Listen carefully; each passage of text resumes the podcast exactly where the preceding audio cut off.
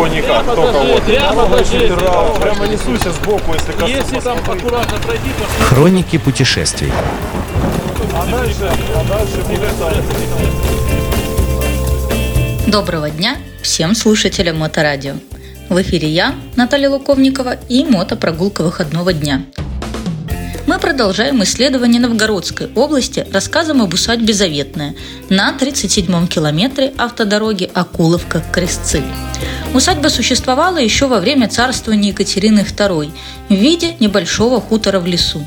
Все меняется в 1914 году, когда она была куплена русским инженером и архитектором Михаилом Токарским. Тут нужно сразу сказать пару слов о самом Токарском.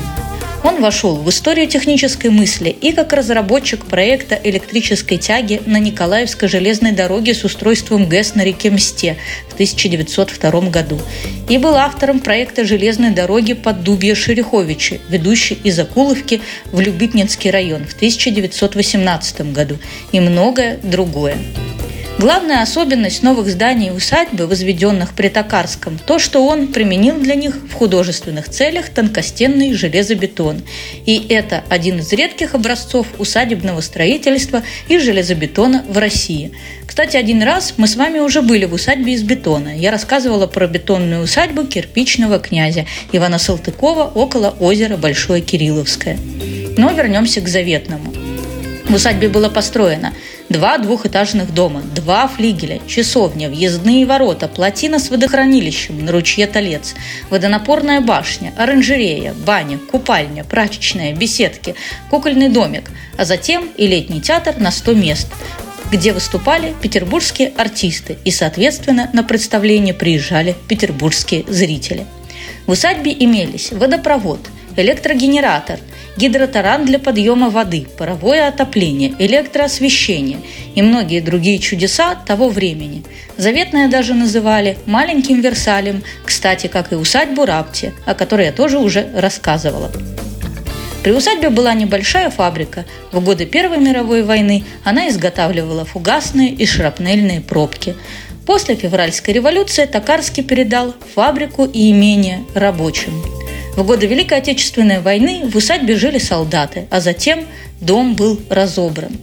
Сейчас из всего перечисленного остались только часовня, въездные кованые ворота без створок, железобетонный остов водонапорной башни, двухмаршевая парковая лестница, которая вела от дома в портер – все это довольно сильно заросло, и увидеть пространственный замысел и его размах в условиях на самом деле действительно леса практически невозможно.